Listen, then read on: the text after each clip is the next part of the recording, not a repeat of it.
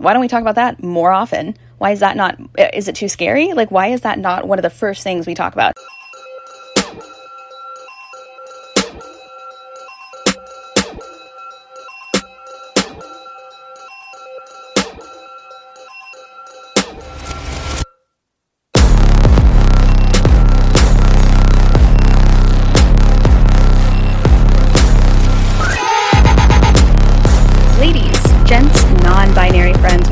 Another episode of Growing Up Fundie. I am your host, as always, Sydney Davis Jr. Jr., and today we're just going to dive right in. We are going to take a look at a character, a group, a belief that originated in the Dead Sea Scrolls and therefore Judaism and also kind of segued into Christianity. And these are Again, creatures, question mark, characters, question mark, who appear both in Hebrew text and Christian text and are very curious. And I don't know why I never thought more about this back when I was, you know, actively going to church all the time and why we never heard more about this in Baptist teachings anyway. I, I mean, maybe your experience is different if you grew up Baptist, who knows. But we're going to talk about the Nephilim. So the Nephilim are, uh, first of all, spelled N E P H I L I M. Sometimes they appear with two L's, depending on where you're getting your information from. But the Nephilim are these creatures, these monsters, if you should use that term, that first appeared in the Book of Jubilees, which again came from the Dead Sea Scrolls, one of the most ancient texts in terms of religion. The Dead Sea Scrolls were written in Hebrew, and the book of Jubilees in the Dead Sea Scrolls actually contains what we now know as the book of Genesis, as well as the beginning of the book of Exodus, which are the first two books in the Old Testament, which is the Christian Bible. And a lot of times the Hebrew Bible is considered the Old Testament, except in Judaism they stop with the Old Testament. They don't continue to the New Testament. The New Testament was edited and added by Christians. So, anyway, who are the Nephilim?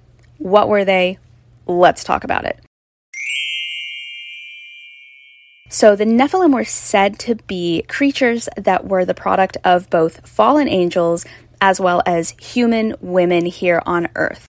So when angels were first, according to the text, put on earth, God told them basically don't touch human women, don't do it, don't have sex with them, don't mate with human women. And they turned their back on God, and they did, and they created the Nephilim. So that is what makes them fallen, basically, is that they rebelled against what God said, and He very specifically said, Don't do this. They did it anyway, and now we have the Nephilim. The name Nephilim, again, N E P H I L I M, in Hebrew means giants from the term Nephilim with an F, or um, to fall from the word nephal, which is N E P H A L. They believe that the combination of those two words is where this name came from. Now, in Christianity, according to uh, csbible.com, in Genesis 6 1 through 4, the Bible calls them the offspring of the sons of God. And at the time, the sons of God was a reference to angels, and also the daughters of men, obviously, the daughters of human beings.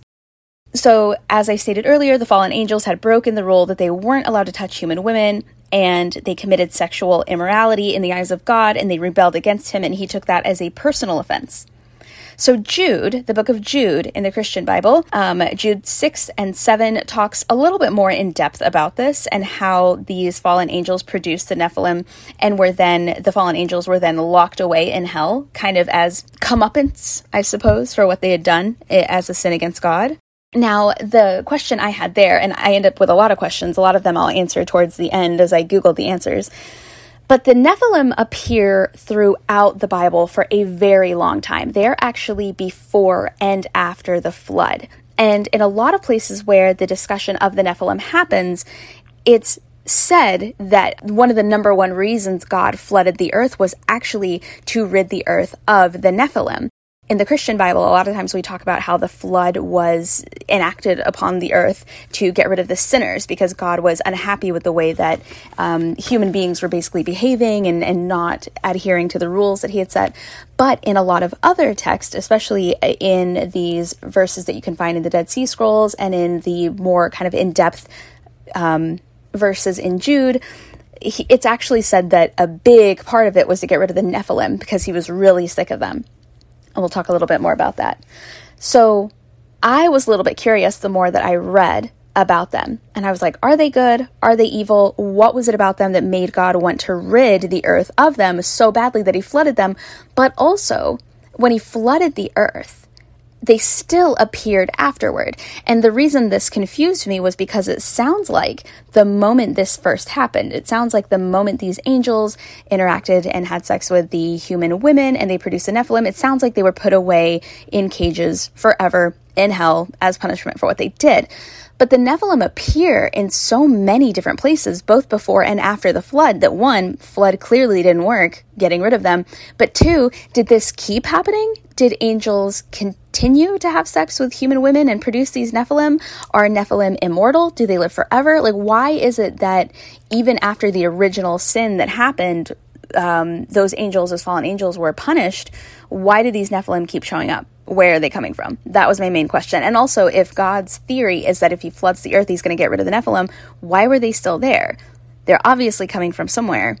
What's going on with that? Either angels continue to fall or it didn't work. And that just doesn't seem, that doesn't really line up with what Christianity wants you to think about God. Is you would think that if he had a plan and he acted it, he's God, it would literally work by no other reason than the fact that he's God. But anyway,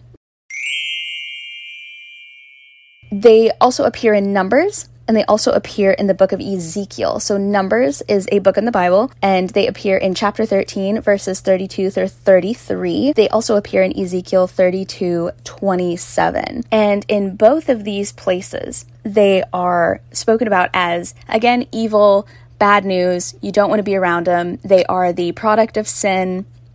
And they are also referred to as giants in the majority of the places that the places that they appear. They are giant, they are strong, and apparently they get into a lot of trouble. But I wanted to hear more about whether or not they were good or evil. So I looked more deeply into the book of Jubilees, and Jubilees is actually where it's confirmed that God wanted to flood the earth in order to get rid of them. So then I was like, why though? Right? Everybody keeps talking about how they're big and they're giant and God didn't like them and they were born of sin. But why would you flood the earth to get rid of them? What was it that they did? So I found an article called Were the Nephilim Genetically Psychopathic? It's written by uh, Richard B. Sorensen. But long story short, he said that they were proud, they were belligerent, they were they were considered sexually aggressive and prone to conflict. So it sounds like a hot mess. It sounds like they had anger problems and they were huge and there was very little people could do to contain them, so people didn't like them. They caused a lot of trouble. Then I thought to myself, does that make them more human or more angel? Could the Nephilim go to heaven or hell? If the earth was in fact flooded in order to rid the planet of the Nephilim and to basically start over, did they go to heaven? Did they go to hell according to the Christian Bible? Like, what happened there?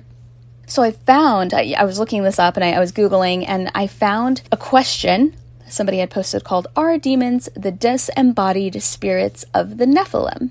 And I was really curious about that because I'd never heard that theory.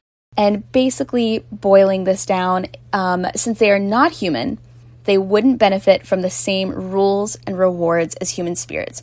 So in Christianity, you are told that if you believe in God, you go to heaven. And if you accept God into your heart and Jesus into your heart as your personal savior, you go to heaven and you're considered saved.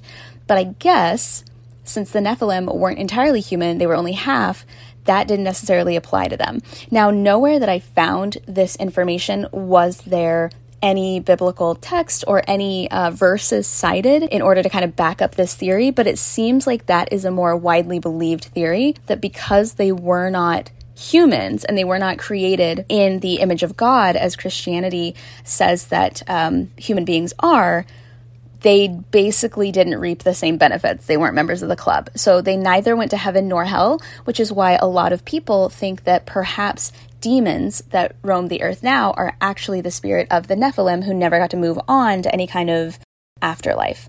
But then I was wondering, I was like, okay, so you are going to flood the earth. You're going to rid the earth of these Nephilim. You're going to get rid of them. They're bad news. But now they're going to roam the earth as demons that can still cause trouble, that can still cause problems, and that can still basically do the majority of what they did when they were alive, but now they're immortal.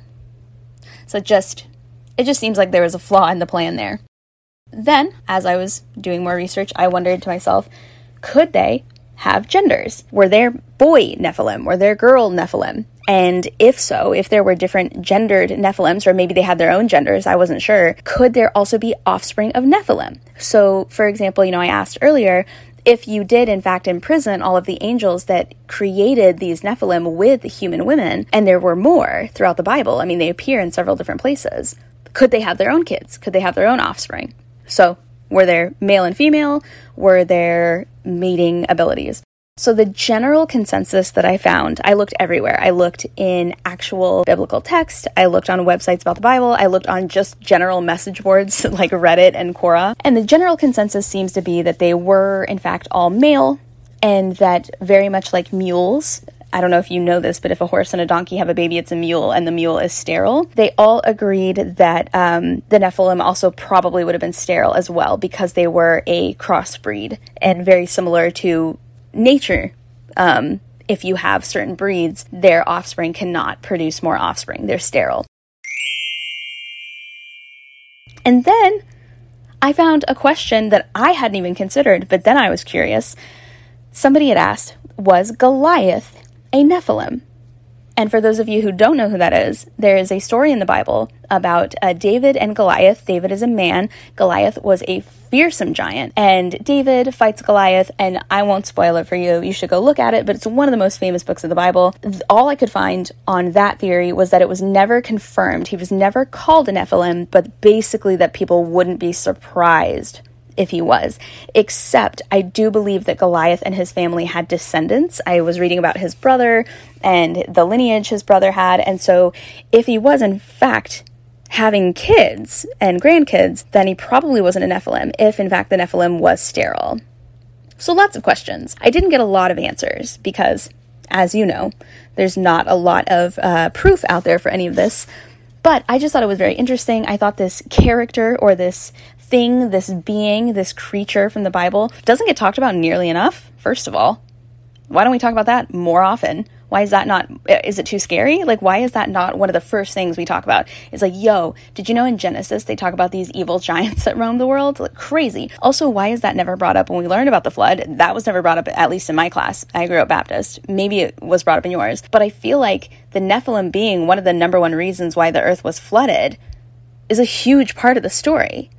And then you're like, did Nephilim accidentally make it onto the ark? Like, did Noah put Nephilim onto the ark? Was he specifically told not to put any Nephilim on the ark? And then if he did, but they were sterile, would that have even mattered? Would it have been two males? Yada, yada, yada. You can go down an entire rabbit hole trying to find out more about the Nephilim and what they're all about.